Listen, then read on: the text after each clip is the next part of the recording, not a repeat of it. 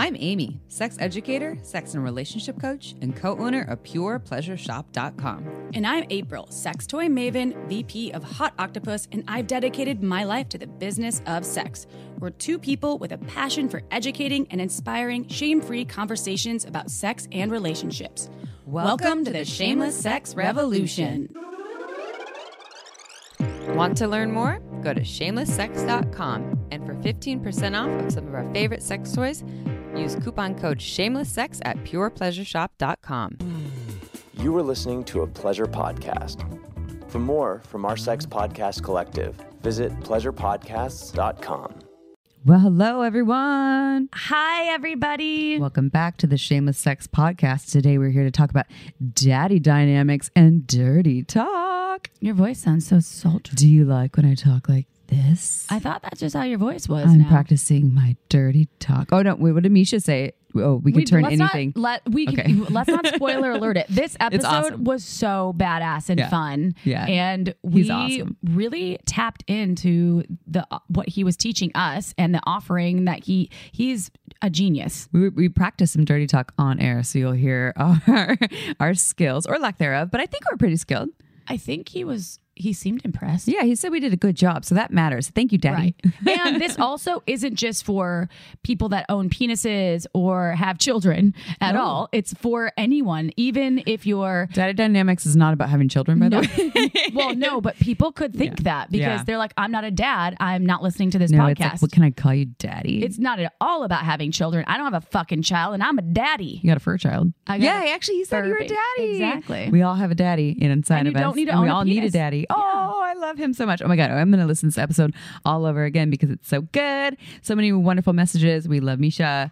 So stay tuned. And also at the end, please stay tuned because as if you've been listening regularly for the last month or so, we've been playing trailers, teasers from our podcast network of a different podcast, Sex Positive Podcast, but as part of our Pleasure Podcast Network that we absolutely love. And this week's is with American Sex Podcast. And we love Sunny Megatron, who's been on our podcast before.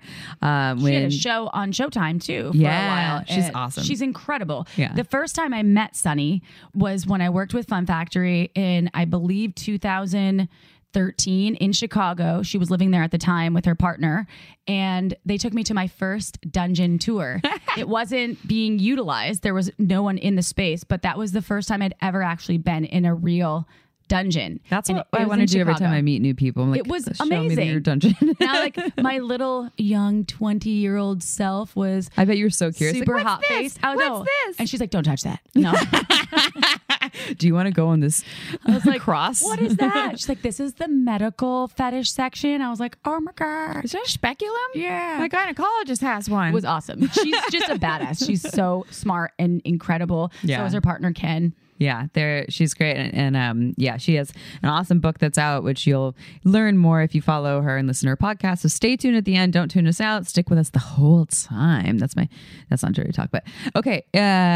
Salt Lake City. Who's in Salt Lake City? Oh my God, SLC. We're coming in you. We haven't been to Salt Lake City. I have not. You may have last time I was there was with you. Yes. And we were supposed to do a workshop there in 2020 in April, and it was obviously not able to happen. And we had done a workshop there before in 2019. It sold out. Yeah. And so we've been really working to bring the live events back. And so we are bringing the live events back, and we're coming in hot February 25th, right before Amy's birthday. Yeah. Her birthday's the 27th. It's like part of my birthday celebration. And we're teaching G spots, P spots, and backdoor loving at one of our favorite boutiques, the Blue Boutique. They have multiple stores in Salt Lake City. We're teaching at their Sugarhouse location. So this is basically a class on about penetration, all kinds of penetration in your ass, in your pussy.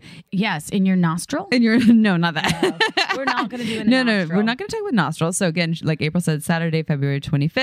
And if you would like to come and be with us live, you can sign up in Blue Boutique's Sugar House location in Salt Lake City. In person, to attend the in-person workshop, although hopefully it's not sold out yet, so get there sooner than later. And I believe they're taking unlimited people for the online version on Facebook Facebook. You can go to Blue Boutique's Facebook to sign up for that. Only allow, because it's in the space in the actual store, like, which we've been in, limited, and it's limited. I think they're only taking maybe 30 people. Yeah. So I would say sign up, because we had, I think, somewhere in the neighborhood of 75 people sign up when we sold out. And so that's why we're offering the live event. But in person's always better. Plus, it's almost free because they're giving you a gift card to shop afterward. And you can hang with us. There's refreshments and there's lots of like sexy lingerie, lots of fun toys. And Salt Lake City is awesome. Some of our photos that we use in our social media is actually from Blue Boutique. That the owner did a photo shoot with us. Yeah. Our album cover, they call it an album cover. Yeah, that was taken by the owner of Blue Boutique. It's our most photographer, like profound, widely used image that we've ever. And we decided that. And unfortunately, I decided on a nearly see-through underwear for that shot. Oh, now everyone's going to zoom up. Believe me, because I have a large TV, and when it comes in, I'm like, God damn it, April, why did I choose those particular underwear? Like a couple pubic hairs. Yeah. And I'm like, Amy, do you think we can maybe Photoshop that out? No, now everyone's going to say no.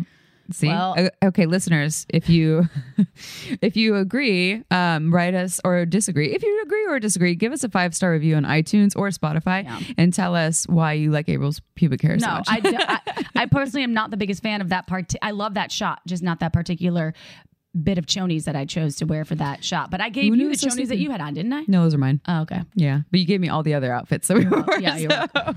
And I didn't get to go home with them, everyone. I just wore them for a little bit and sweated on them. Okay, so ready for a sex question? I have not read it, and I'm going to be just as surprised as everyone else. All right. It's about sugar babies.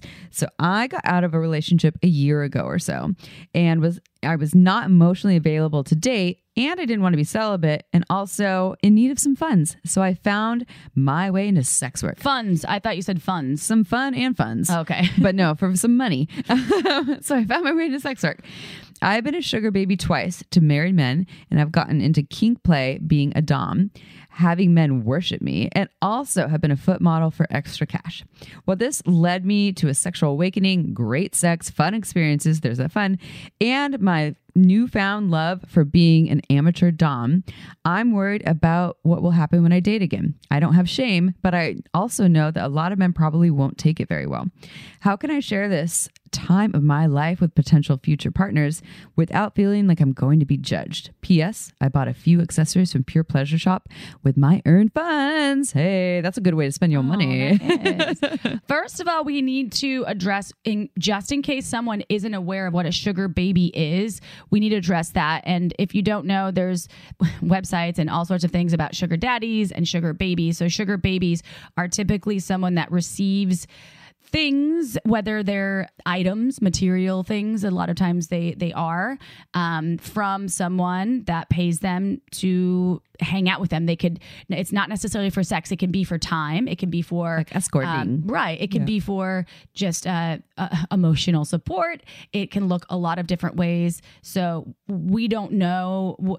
Everybody's sugar baby experience is different, and we don't know what this person was. Sometimes they last for months. Sometimes they last for years. Sometimes it lasts for hours. One night. Yeah, exactly. So it does. You don't know. Yeah, and some people I think also do it just for the exchange of money, and some people do it just for the exchange of items, and some people get all the above too. Right. So it's different. And there's sugar mamas as well, by the way. Sugar daddies, mamas, babies. Yeah. Yeah, babies. And so I have a sugar doggy. He really gets all of my funds. Yeah, you're like, you don't give him yours, but he gets yours. Yeah. He gets it real good. So so someone here is having the time of their life. They're actually really doing an empowered way, and they're enjoying it, and they don't have shame about it, but you're concerned about dating again. And that makes sense because, yeah, a lot of people have judgments because they either don't know what this lifestyle is like, they're not sex positive, they're not comfortable with the variations of sexuality or ways to make money, and they look at it as a threat to who you are or your relationship. Not everyone will think that, though. This is why my first tip would be date sex positive people. Like, use things like the Field app or something to go find other sex positive people if you're really that concerned about sharing this part of your life that you're really proud of. You know, or like Reed Mihalko says, date your own species. This is not a thing about like race or religion. He's talking about people that have a like-minded way of thinking about the world. Whereas if you go and date people that are like, you know, I'm doing air quotes about vanilla, because I think the word vanilla was actually in here and I took it out. But people who are not, who are brand new or unfamiliar with sex work and think that, you know, it equals the dark side of prostitution, or if you do that then you must not love them or be available, or you're always a liar, cheater, or whatever, all these bullshit things that people come up with. But in a sex positive community, like super sex positive community, you'll probably encounter less folks with heavy judgments. It's not perfect science, but no. I have two things. So from a devil's advocacy standpoint, I don't know, I would wait to share this part of yourself if I were you, and you don't have to listen to me, because you might not know if someone's sex positive or not until you go on several outings or have several different FaceTime sessions with them, whatever, if it's physical, I don't know if it's sexual, physical, like actual interactions. I don't know if you have to tell them your previous relationships. You can probably disclose that once you feel comfortable and a trust is built. Mm-hmm. Number two, I know that we in the sex toy industry, and Amy, I don't know if you can relate, but I remember when I was single, there is a sort of a stigma that comes along with being in any sort. I'm not a sex worker, which I have a deep respect for sex work. However, I'm not, I'm in the industry, in the business of pleasure products, and now a podcast that we've had for 5+ years, mm-hmm. almost 6 years now. Yeah. So my thing is, though, there is a judgment that comes along with that no matter what. And you might love and adore someone in all of these ways, and they might love and adore you back. And then you may drop a bomb on them for them that they're like, oh, you are a sugar baby. Ew. And then you're like, fuck you. All right. If you don't like that, I'm moving on. Because if someone's like, screening process. Oh my God, you sell dildos. And I'm like, yes. And if they're turned off by that, or they give me some sort of, I don't know, they push back where I feel that I'm being shamed by them. It's not a good fit. The conversation is, I can introduce you to my parents because you sell sex toys. And I'm like, okay, I love you in all these ways, but looks like it's not a right fit. Well, and especially if you're feeling proud of what you have done or what you do, or not ashamed, and you're like, this is a part of me, or maybe you want it to be a part of you in the future, or it currently still is, then that in itself is a reason to, I mean, this is a good screening process. So I agree with what you said, April. Are you saying, so not on the first date, maybe not on the second date, but the third date, or maybe the second date or the end of the first date, if you feel like there really is a match there? Okay, so if this person wants to continue with the sugar baby lifestyle on the side while trying to find a new partner, I would say you need to disclose that pretty much up front. If this is something as part of their past, then I would say you could this is what I would do. I would say you could disclose that when you're feeling comfortable enough to be like, yo, by the way, I want you to know this. Like, I was a sugar baby for a while. But if you're not participating, your past is your past, dude. It's not like something, if it's going to affect their health or well-being, you should disclose that right away. Mm-hmm. Oh my God, I have an STI, or oh my God, I have this. No one says that right off the bat in like first 5 minutes of a date. Hey, exactly. By the way, I have herpes. Right. So unless you still really wait till you're comfortable to see if there's a match that it's even worthy of sharing, regardless if it's just the past or it's still present. And then I think after, I don't know if it's 1 date, 2 dates, 3 dates, it's 4. For everyone, I have no idea. It depends. However, I don't think it's something you need to put on your profile, your dating profile. I was a sugar baby, because guess what? I'm not going to put what I do out there for people to know unless I really trust in what. And what I do is not even anything that I'm ashamed of. I'm just saying it's not anyone's business unless I fucking care about them. Totally. And I have been on dating apps where I have put things like, podcaster or something. And I specialize in the field of human sexuality. And I feel like I got less folks that were interested because it is intimidating. And and regardless of how they feel about it, people create stories, right? Very quickly. And it's not really that personal, but people can do that. So yeah, I agree with April, what you're saying about kind of waiting to see how it all feels and if it's worthy of sharing, because you might discover after a half an hour, you're like, oh my God, I'm so glad I didn't share with them because I really don't ever want to see this person again. It's a waste of my time to have that conversation. So I don't think anyone should lie though. If you get asked, I just don't see how that was my question. Up. Like, what if they're like, what do you do for a living? And so if you're not a sugar baby anymore, then you could be like, oh, I do X, Y, and Z. Right. But if they're like, you know, also like, well, what did you do in the past? What are your past? I mean, no one asked that. What are your past 5 careers? You know, but you know, if it was just in your past and they're saying, what do you do now? They said they've been a sugar baby twice to married men. But if you're saying now, say you're not now, like what, and they said, what do you do for a living? I don't think it's a lie to not share right away that you're a sugar baby, but you'll, if there's a match there, share sooner than later when you know that, because otherwise it will feel like you're misleading someone. And I think that is the takeaway for me, at least, from not only the advice to be given, but with the question that's being asked. Are you wanting to continue to be a sugar baby while you're openly dating? And if that's the case, all good, then it may be a different disclosure piece. If that's how, especially if that's how you're going to make your income. And because I really wouldn't want to lie to someone. Although when I'm on an airplane, I tell people I'm a fucking accountant. Yeah. And there's people who also now in dating profiles who are, you know, 45, put that they're 41 because you change the age brackets for who you're interested in. And just, but like, that's the same advice we've given. Like if you do that, share when you feel like there's a match, the truth. And that might be fairly quickly, because then some people, and they might still be mad, and that's up to them. They can feel however they want. And the last thing I'll say is watch out for people who are initially don't be on edge, but like for people initially like, oh yeah, I'm super, that's cool, super supportive of that, what you did or what you're doing. In that, like, I would really look further or deeper, really inquire with them. Like, okay, if you feel comfortable with that, that's awesome. But are you going to feel comfortable with that if we like fall in love, or we create a life together, or we're together for a long time and I still do this, or I did this in the past, and just knowing that, and some of my stories come up about it. Like, are you comfortable with all of that? Because a lot of people will think, I think initially, especially if there's like a lust phase or something exciting, they might bypass their discomfort. And it's not perfect science again, because like later on they could be uncomfortable and they didn't know they would. So, but I think you can maybe check in a little further. I know with us, with what we do, some people are really excited about it and it's really exciting initially. And then, you know, a couple months later, they're like, they're intimidated by it. And to me, I'm like, why didn't you feel in with yourself before? You know what we do or what I do. So, well, anyways, there could be things that come up. Well, yeah, it is important to know that sugar babies, there are a lot of them that do not have sex or a lot of any physical connection. And if you do, awesome for you. That's your choice. Right. Yeah. It is. So that is something that you can, I think, set the boundaries with your future partner. If you want to continue to be a sugar baby, if you're like, I'm not having sex with them. I'm a sugar baby who specialized in gangbangs and receiving diamonds. Do you still want to date? Yeah. Or I'm a sugar baby that likes Louis Vuitton and I just handhold. Are you okay with that? I never go further than that. Yeah. Or I was a sugar baby and I did X, Y, and Z, and that's not where I'm at, but it's a part of my life, my story, and I'm proud of it. Are you okay with that? Are you comfortable with that? I think that we gave a lot of good feedback. Is anyone else thinking of the candy sugar babies when we talk about this? There's a candy called sugar baby. Oh my God. They were like little caramel balls.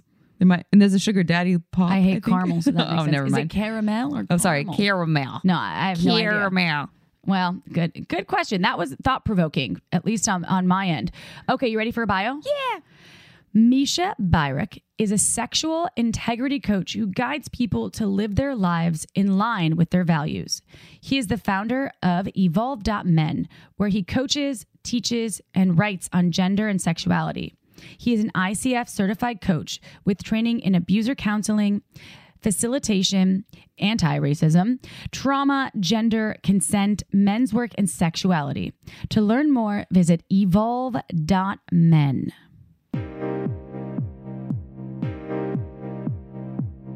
All right, everyone, it's interview time, and we are here with Mischa, who we're calling Sir Mischa today.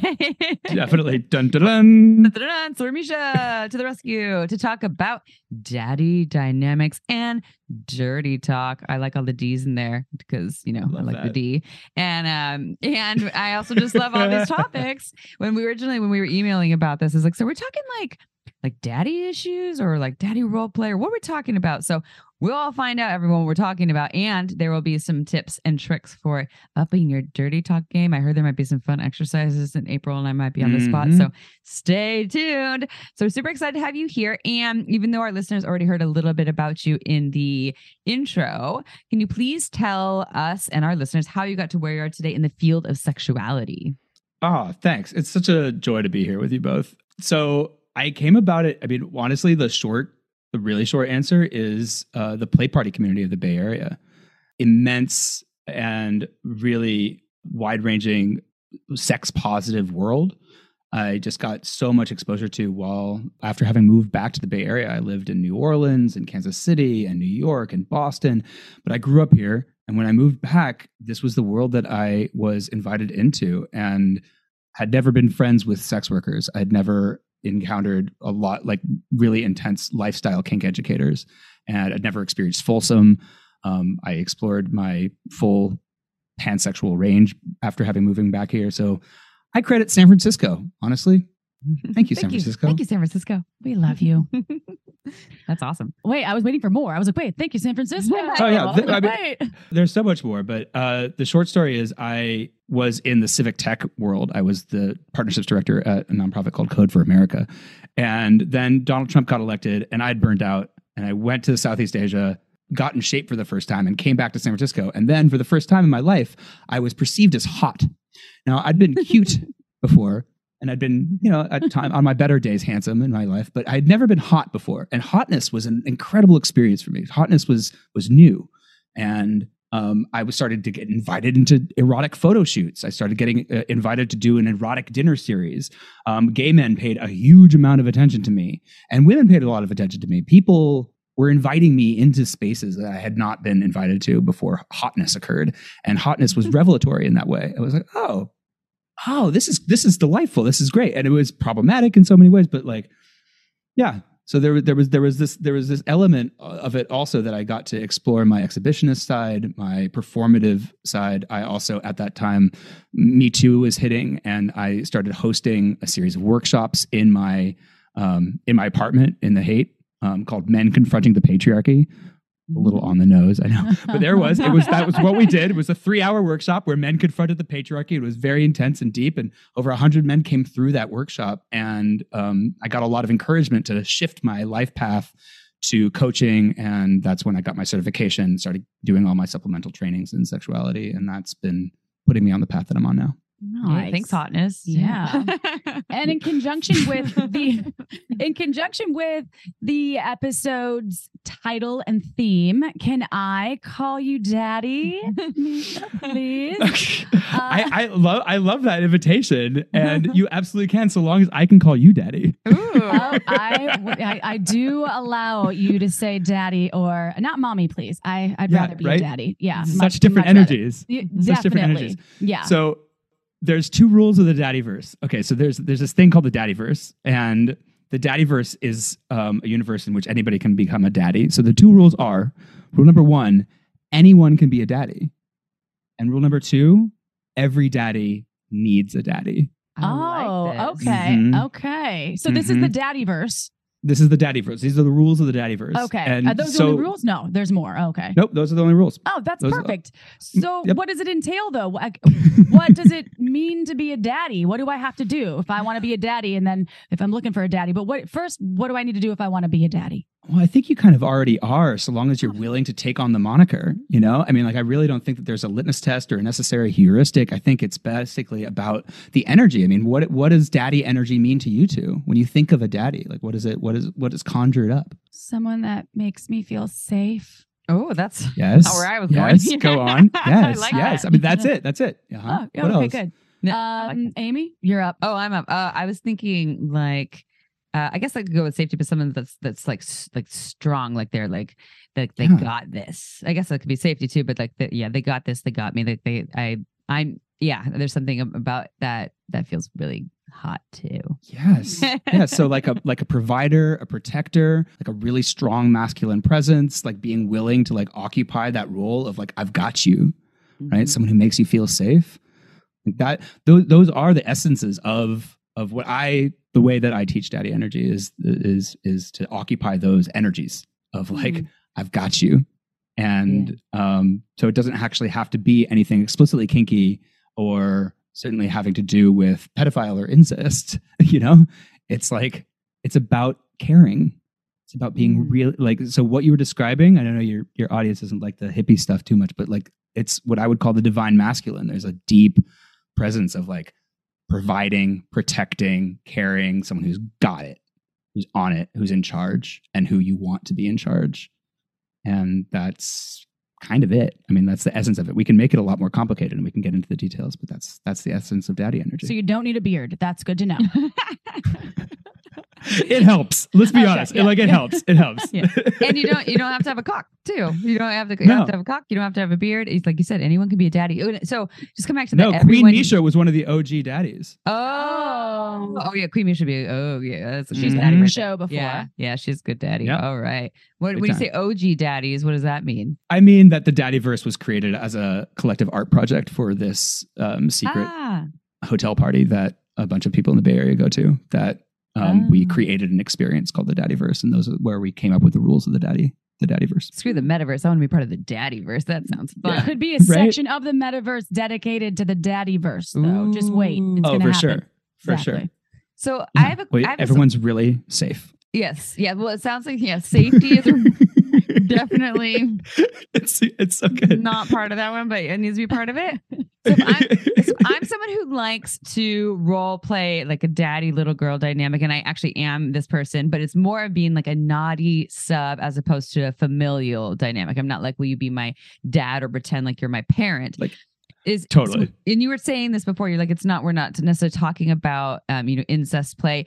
And so is this the same, like but can daddies also take on this role? Like April, like step parent porn, or at least you used to be turned on by, although you didn't want to really role play it in the past. No, I don't want to role play it. There wasn't, you were there. So sometimes maybe in my brain, but yeah. But I think that confuses people. They're like, if you're a daddy, you taking, are you a parent, or like, what is this? You're definitely not. Like, it's definitely an option, and some people do like to play in like a specific form of like you're describing familial play, and in the lifestyle dynamic, sometimes that is very much both part of the theater as well as part of the reality. Sometimes, like especially, I mean, daddy as a kink originated in the gay community, and it was very much like paying homage to the origins here, very much a coping mechanism for real life scenarios in which young men didn't necessarily have a home and wanted an actual parent figure.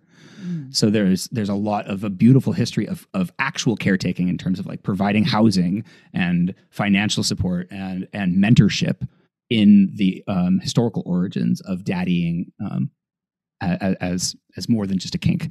That said, no, you don't have to pretend that it's your actual dad.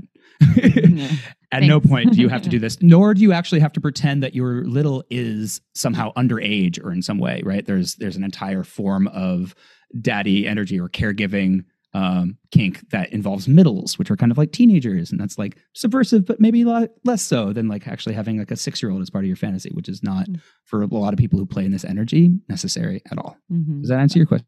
Yeah. Totally. That's definitely helpful. So it can be a part of it, but it's not, we're not necessarily speaking that that's always a part of it. And like I said, I think speaking for myself, I never play like that, at all. You know what I mean? Yeah.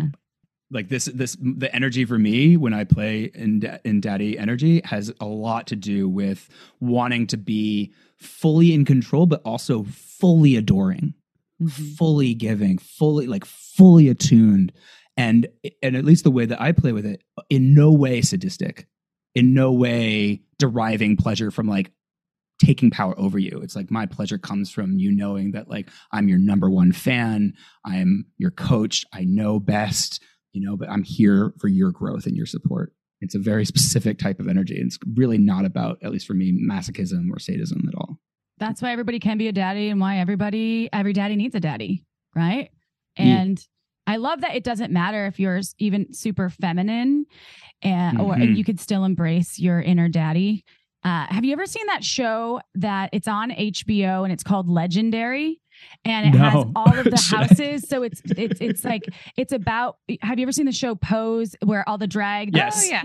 So it's, oh my God. Yes. Basically a competition where they're taking what Pose does as a show, but it's a competition, and they have these amazing, but they talk about the houses. Oh, yeah. There's House of Revlon and they do these incredible dances in these costumes, and they vogue, and they always have a house daddy. And it just reminded me of that because it did come from the streets, where people needed a house daddy, and there's a house mommy a lot of times too, but you have to watch that show. Anybody out there, it is fucking brilliant. And you reminded me of that. I was like, I need to watch that. It's like, I love that I reminded you of that, because I spent a lot of time in the Bay Area's house and ballroom scene. So like I've walked some of the Vogue balls here in the Bay Area. That's what it is. It's, you would love the show. Legendary. Legendary. I watched Pose. Pose made me cry. Pose oh my God, me too. Beautiful. I love Pose. Yeah. You guys would love Legendary then. But yeah.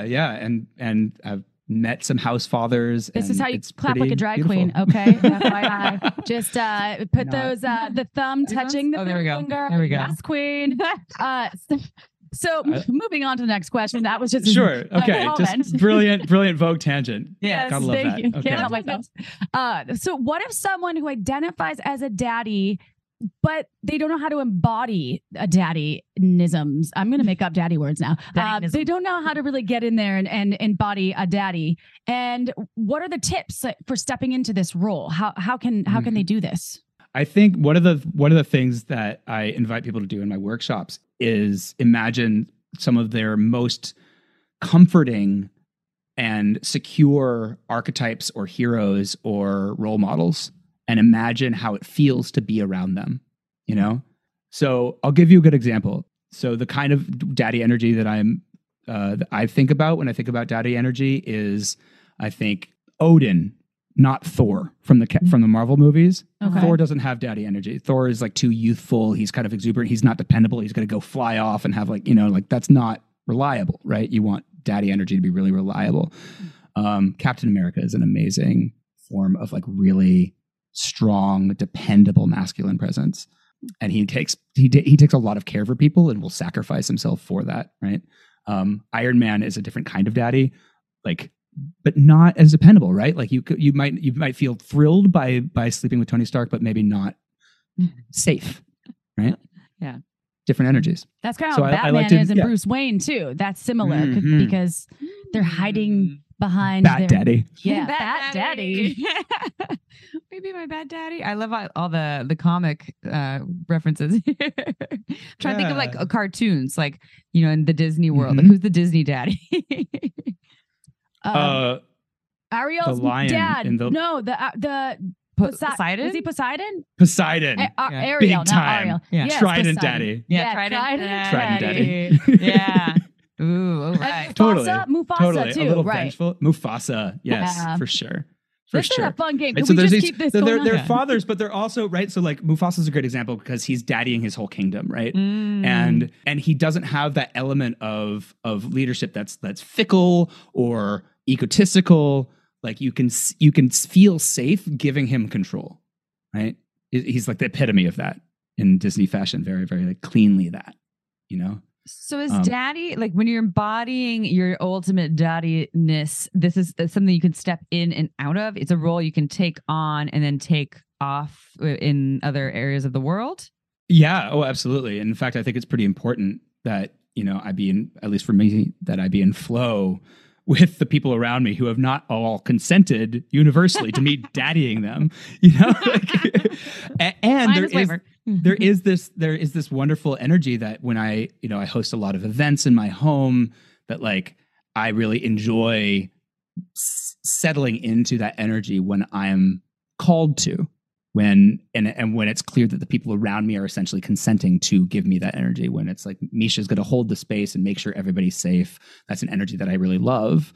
Being 41 now and not being an actual father, I've actually found myself really embracing more and more as I get older, the desire to embody this caring, nurturing, providing energy without actual dependence. Mm-hmm. It's a little bit easier that way, huh? Smart tactic. We no diapers. Yeah, we did that over here. We just have dogs, so we're dog daddies. Yeah. Oh, we're dog daddies. Okay, so I have another question. So, what if I'm someone who wants a daddy and I don't have a daddy? Where do I go and find one? Or what if I have a partner who is that I don't feel like is embodying daddy energy? I'm kind of craving that. How can I encourage them as a partner to maybe step into that role without being like, "Why aren't you my daddy?" So that 2-part question.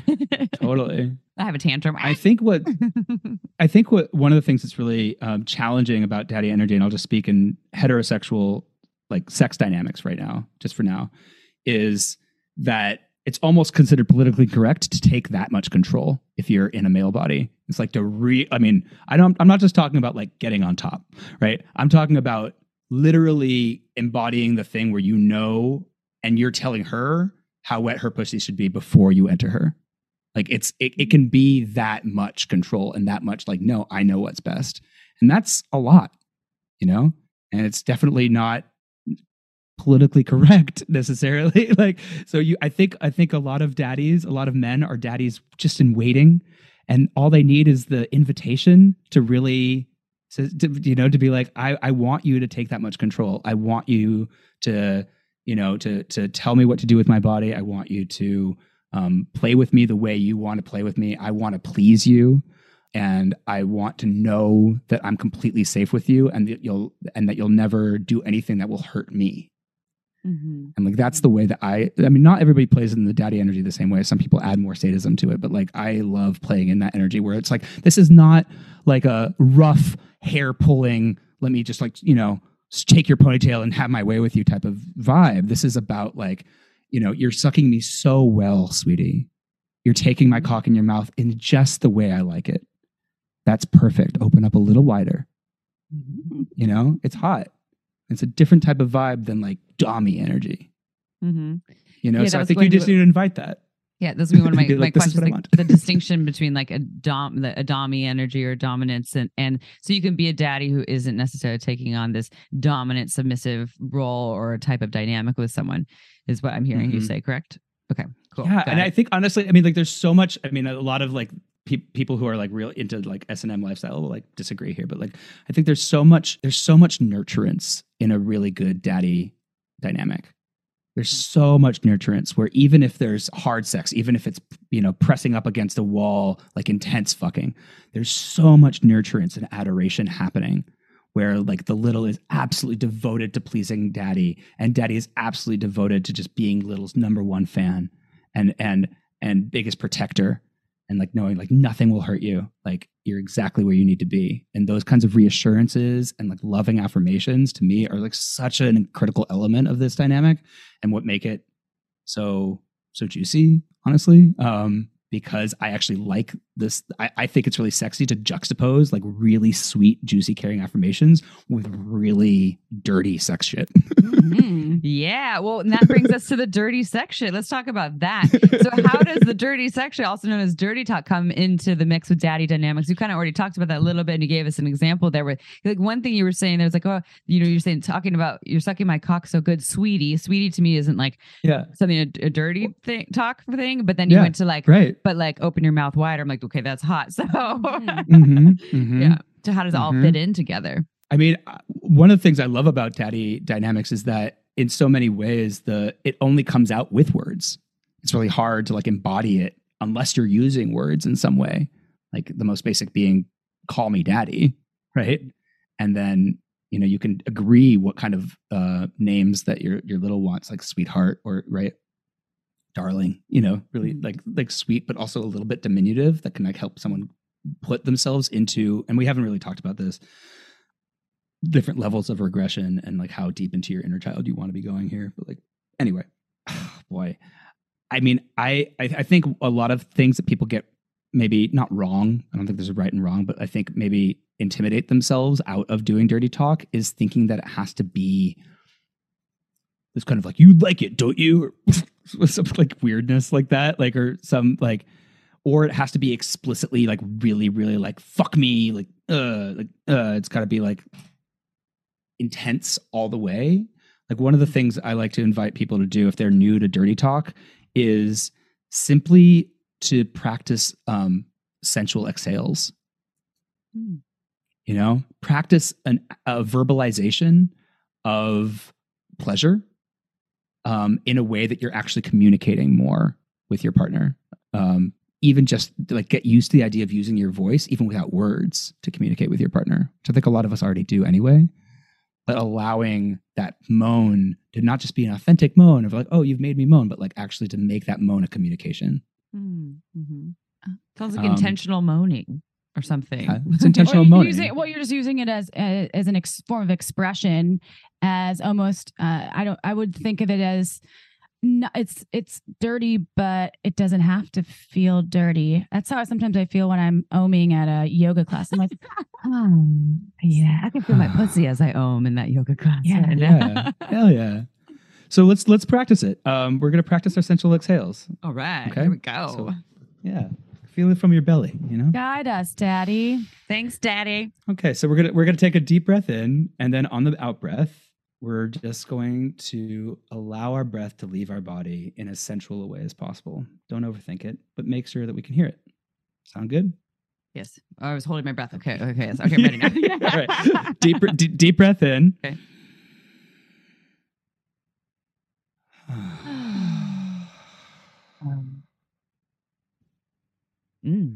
Okay, this time a little bit more sexy. Just like see if you can actually ramp up what I call authentic performance. Actually make it something where it's meant for an audience. All right, here we go. Deep breath in. Ooh.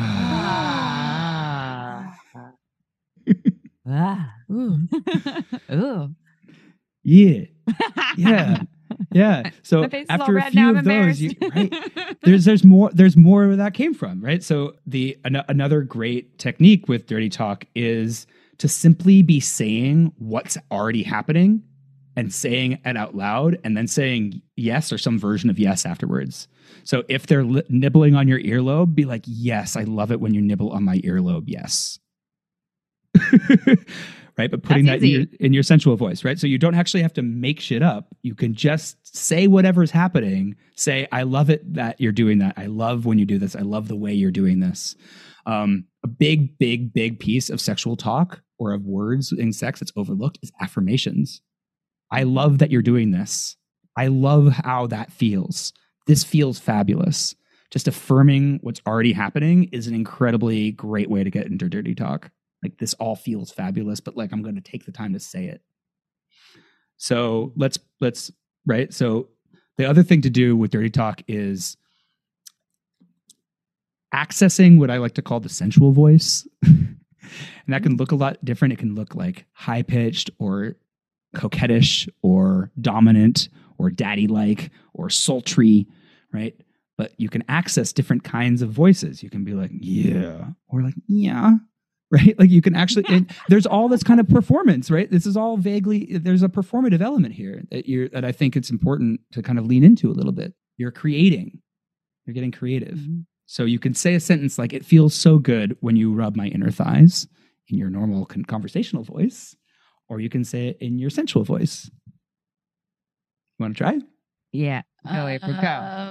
Okay. You want me to rub your inner thighs? No. We'll do it at the same time. We'll do it at the same time. So no one's on the spot. It feels so. Sorry, we're saying it feels so good when you rub my inner thighs. Okay, got it. Can you write that down? I'm just kidding. So good when you rub my inner thighs. I'm gonna fuck it up. Okay. Feels so good when you rub my inner thighs. So the goal is to just say it sensually. Okay, we'll all do it together. Ready? 1, 2, 3. It feels so good when you rub my inner thighs. Okay. We're going to do it one more time. And this will be the last exercise, I promise. But we're going to do it one more time, but just ramp up the sexy. Okay. Yeah. Okay. Let's do it. Right. 3, 2, 1. Feels so good when you rub my inner thighs. It reminds me of like when we listened to the Dipsea. Give yourself a round of applause. Yeah. Come on, give yourself a round of applause. Good job. So have you heard the Dipsea app before? It's an app, audio. It's awesome. And I'll play it sometimes when April and I are working and she's like trying to work and I'm playing and it's highly distracting and they speak very slowly and they are often talking about like what you're talking about here, right here. Like, you know, my hand is here. I love with your hand caressing and now it's making its way down to my pussy, but they're speaking really slowly and sultry and then there's the accents. Oh my God, the accents. They sound real. They sound legit. That would be a good way. So this is a good, I think, time to ask. Dipsea's amazing. Dipsea is amazing. Yeah, so it's just so good. It is. Right. We love them so much. So if you're you're super shy, because some folks are, these are great tips for if you're shy. Are there other things they can do if they're not comfortable even approaching this because they feel uncomfortable? They're just like, I don't know if I'm ready to change my voices. Should they practice? What other tips do you have for, because these are great tips, but for upping the dirty talk. I have so many tips. I love tips. Okay. So, one tip is we've done affirmations, we've done moans and sexual exhales, we've done sensual voice, invitations. So I want you to lick my earlobes. I want you to do like, so whatever, so literally whatever you want them to do is dirty talk. If you just say it in your sensual voice, it becomes not dirty talk when you're like, would you lick my ears? That's not dirty talk really. Right. But I really want you to lick my earlobes right now becomes dirty talk. So what makes it dirty talk is honestly like a big part of like the energy that you're bringing to your words. So you don't actually have to overthink this.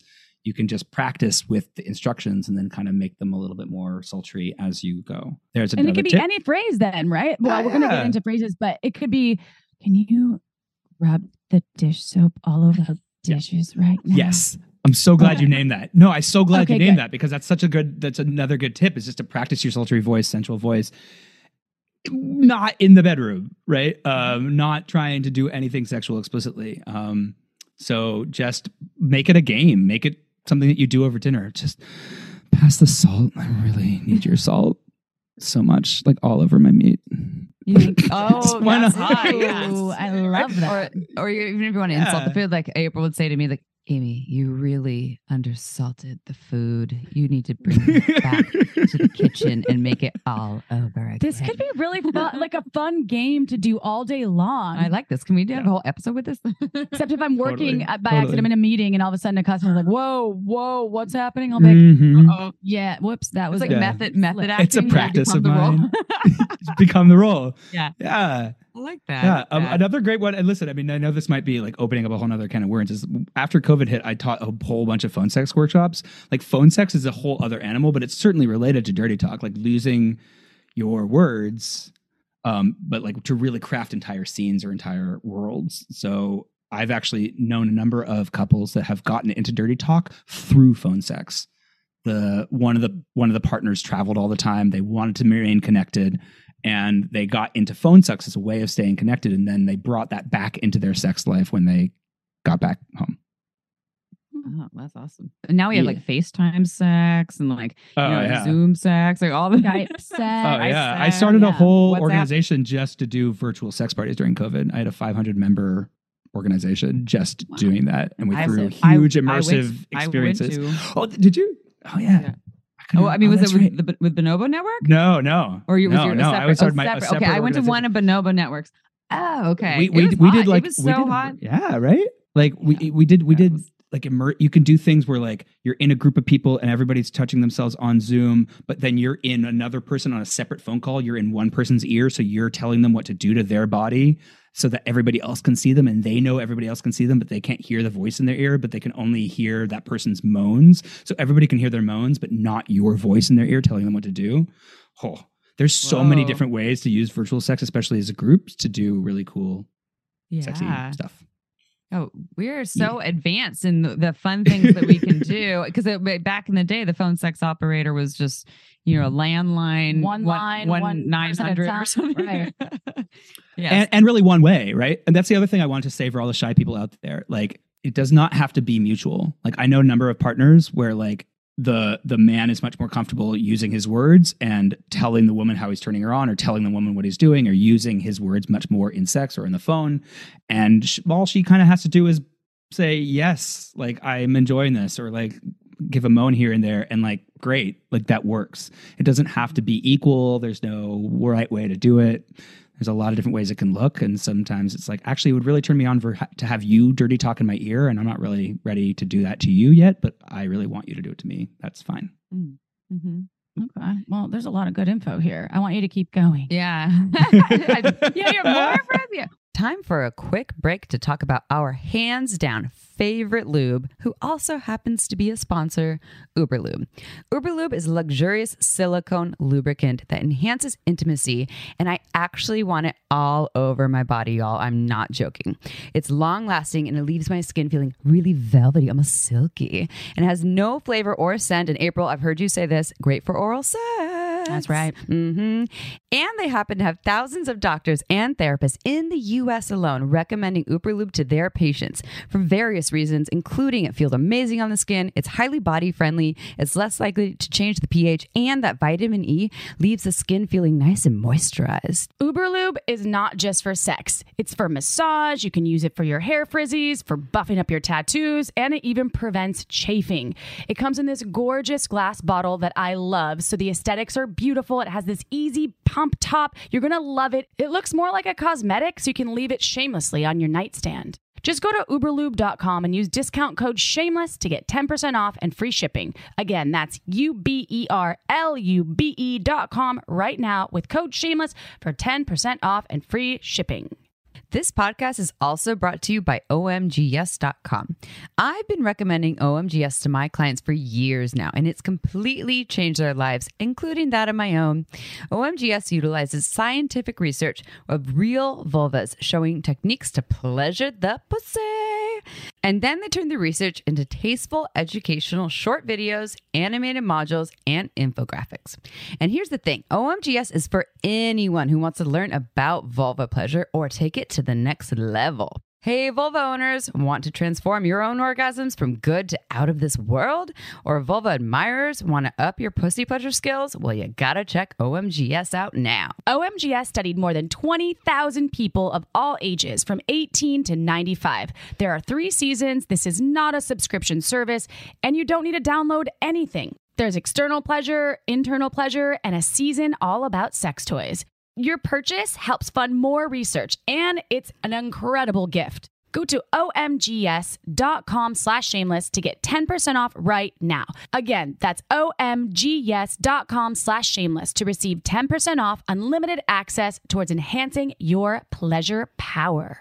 Well, and that was a good example what you said, because a lot of people have, and the question April asked is, we receive a lot of emails from listeners. It's really, can be really scary. And especially if a partner's kind of pushing you to do this. And I'm assuming there's a way to not be super forceful. And I don't know, did we talk about that? How we can maybe ask our partner for more of this in a loving way that doesn't make them feel like, oh my God, I'm on the spot. I'm being really pushed to be something that I'm not. Like, I've had that happen with partners in the past. Like, I want you to do more like role play and like put on a naughty schoolgirl outfit and take on this role, but I was like, I feel like I'm a terrible actress or acting human.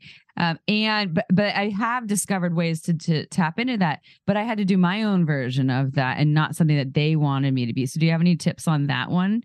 Yeah, I think that anytime it's one partner telling a partner, like, I want you to do a thing, you're kind of off on the wrong foot already.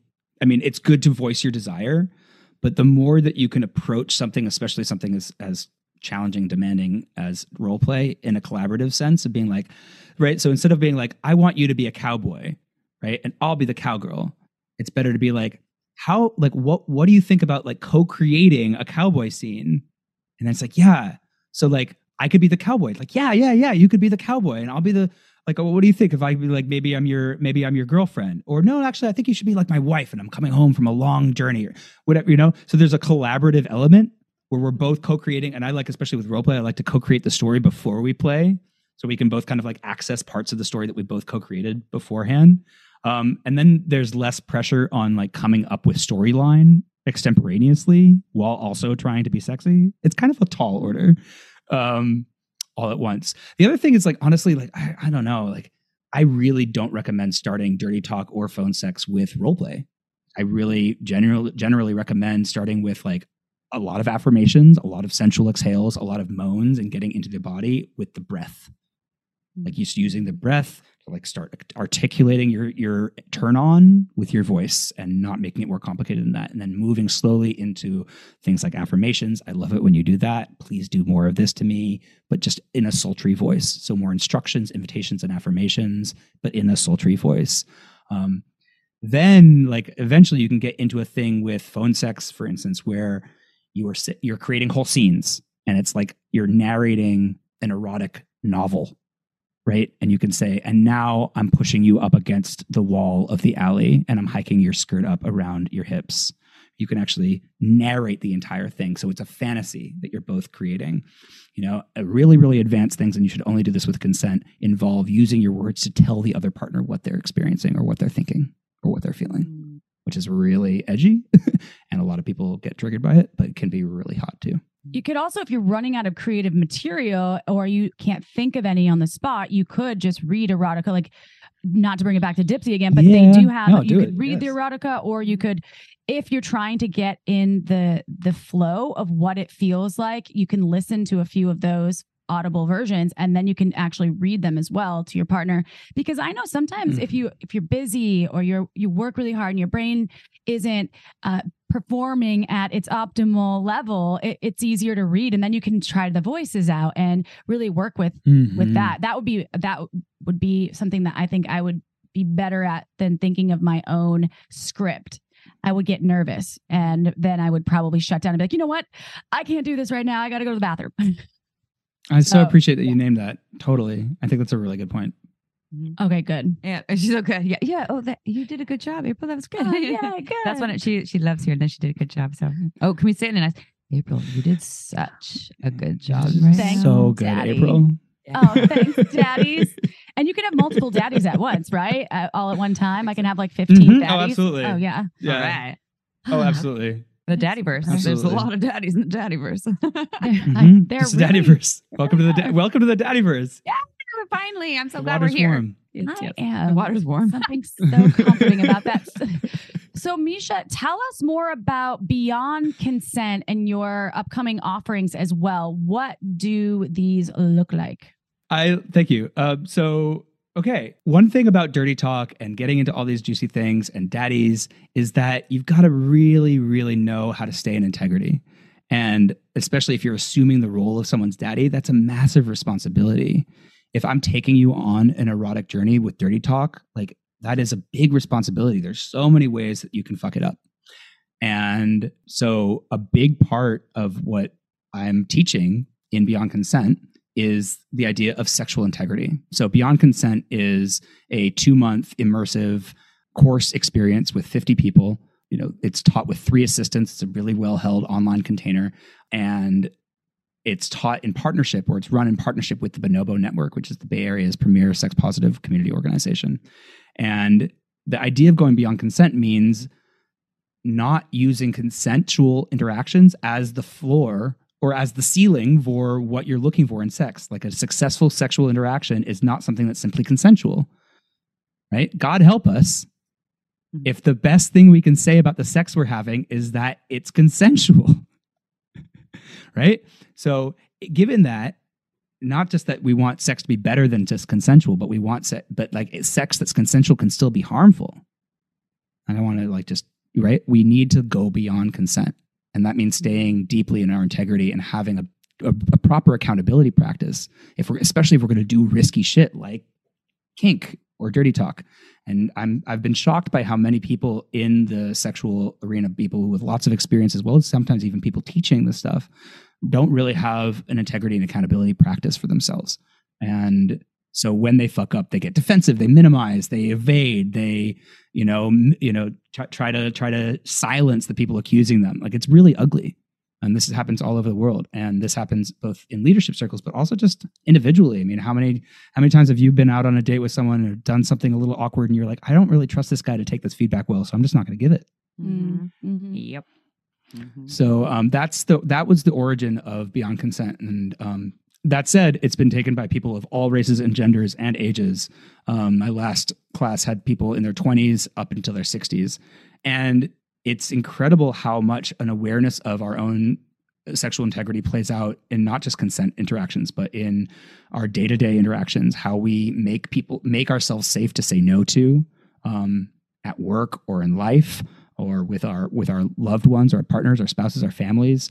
A really powerful practice for doing repair and apologies, a really powerful understanding of power itself and how power overlaps with consent and sex, and how it can be sexy to think about power dynamics like we've been talking about, like daddy and littles, but also really, really hard to navigate unequal power dynamics in a way that feels good to both parties if they're not named and if both parties aren't really aware of them.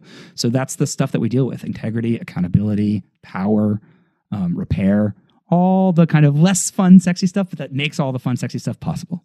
Mm-hmm. Yeah, it was like something that would be really helpful to learn about before you go. If you're brand new to role play, daddy stuff, dirty stuff, like go do all this stuff first. Go talk with, and that's, you know, sometimes we have to go through all those pieces, or actually, I think most of us probably should at some point before we get to the fun, sexy stuff. This applies to most things with sex. It's like, I want to learn X, Y, and Z about how to spice up my sex life. Okay, but have you learned to talk about sex to start? Yeah, exactly. Have you learned to own your yes and own your no, like and boundaries and all these things that are really important. So when is this? So this is going out, this episode, early February of 2023. When is this workshop? Sorry, or kind of work? The course runs from March. The course runs from March 14th to May 2nd on Tuesday evenings, Pacific time, 6:30 to 8:30. You can find everything at beyondconsent.love, and you can ask me any questions. Just name drop Amy and April and I will totally respond. I'm just kidding. You don't have to do that. You can just email me directly from the website. And I invite, like, I've had a lot of married couples take this course. I've also had single people. So it's for people who really want to level up the way that they relate. And the other, the kind of the thing I'll just name is that thinking about the stuff that we're going to talk about in this course is what often gives people the confidence to take more sexy risks. Like, you know, you're asking, like, one of the reasons that men are maybe hesitant to take on daddy roles is, like, we don't know what to do if we fuck it up a little bit. Like, it's hard. It's scary. I don't want to do something that might hurt you. But if I know how to, like, hold my integrity, and if I know that if I fuck up, I know how to fix it and make it better, that'll give me a lot more freedom to take risks with you. So do you have other offerings beside the Beyond Consent courses? And if so, how can people find you and work with you, Mischa, and come to your virtual sex? Do you still have the virtual sex party happening? I am not running For Love anymore, which is the name of the organization I founded. However, the team of badass women that are running it are going to be throwing more virtual sex parties. So check out forloveparties.com and sign up for their mailing list so that you can find out about those. And you can also enroll at Bonobo Network if you're interested in exploring your sexuality in community, which I highly, highly, highly recommend. So that's bonobonetwork.com. To find out about working with me as a coach, which I work with people, but primarily I work with male leaders, especially leaders who have a lot of responsibility and have a lot of opportunity and really want to step into a higher level of integrity and accountability, specifically around sex.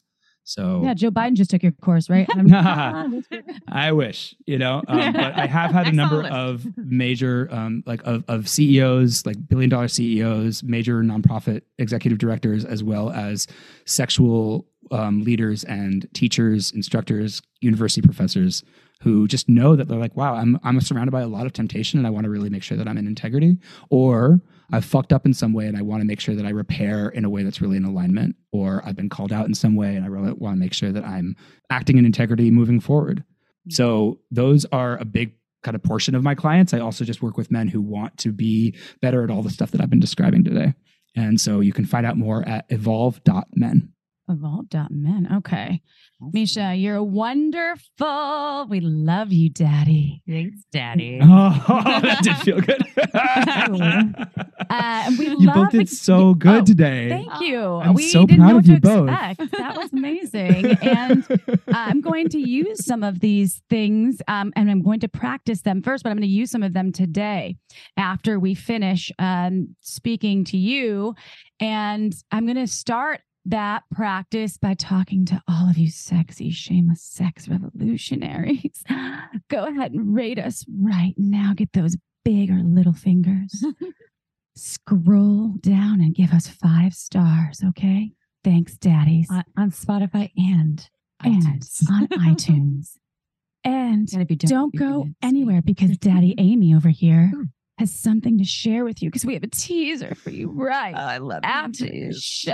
Oh yeah, no, but we really do for real. Yes. So listen up. So okay? Now I'm gonna be a strong daddy. Listen up. Was that a good one? That was. You sound like you're from the East Coast, but I like it. That's really my East Coast daddy. East Coast, I like it. That's hot. Yeah. So like April said, listen up because we have what we're calling a teaser, a sizzler, a teasler, a trailer. So I just made a trailer sound good.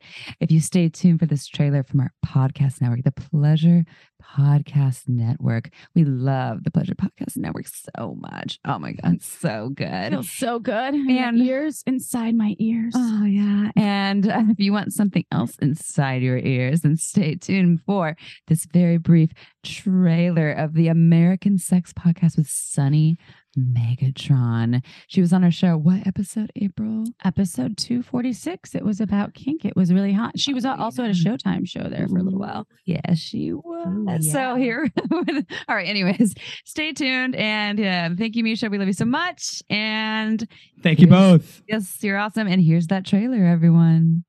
Hey, I'm Sunny Megatron from American Sex, a podcast about life, liberty, and the pursuit of f***. Ooh, that's kind of a trashy first impression, isn't it? I'm so sorry. Okay.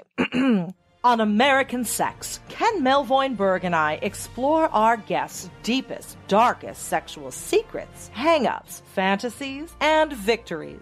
Each episode reminds us that in this fine country of ours, no matter our differences, we all want and deserve the same thing. Freedom, and happiness, and find American Sex on iTunes, Stitcher, and most podcast services, or at americansexpodcast.com. Want to learn more? Go to shamelesssex.com, and for 15% off of some of our favorite sex toys, use coupon code SHAMELESSSEX at purepleasureshop.com.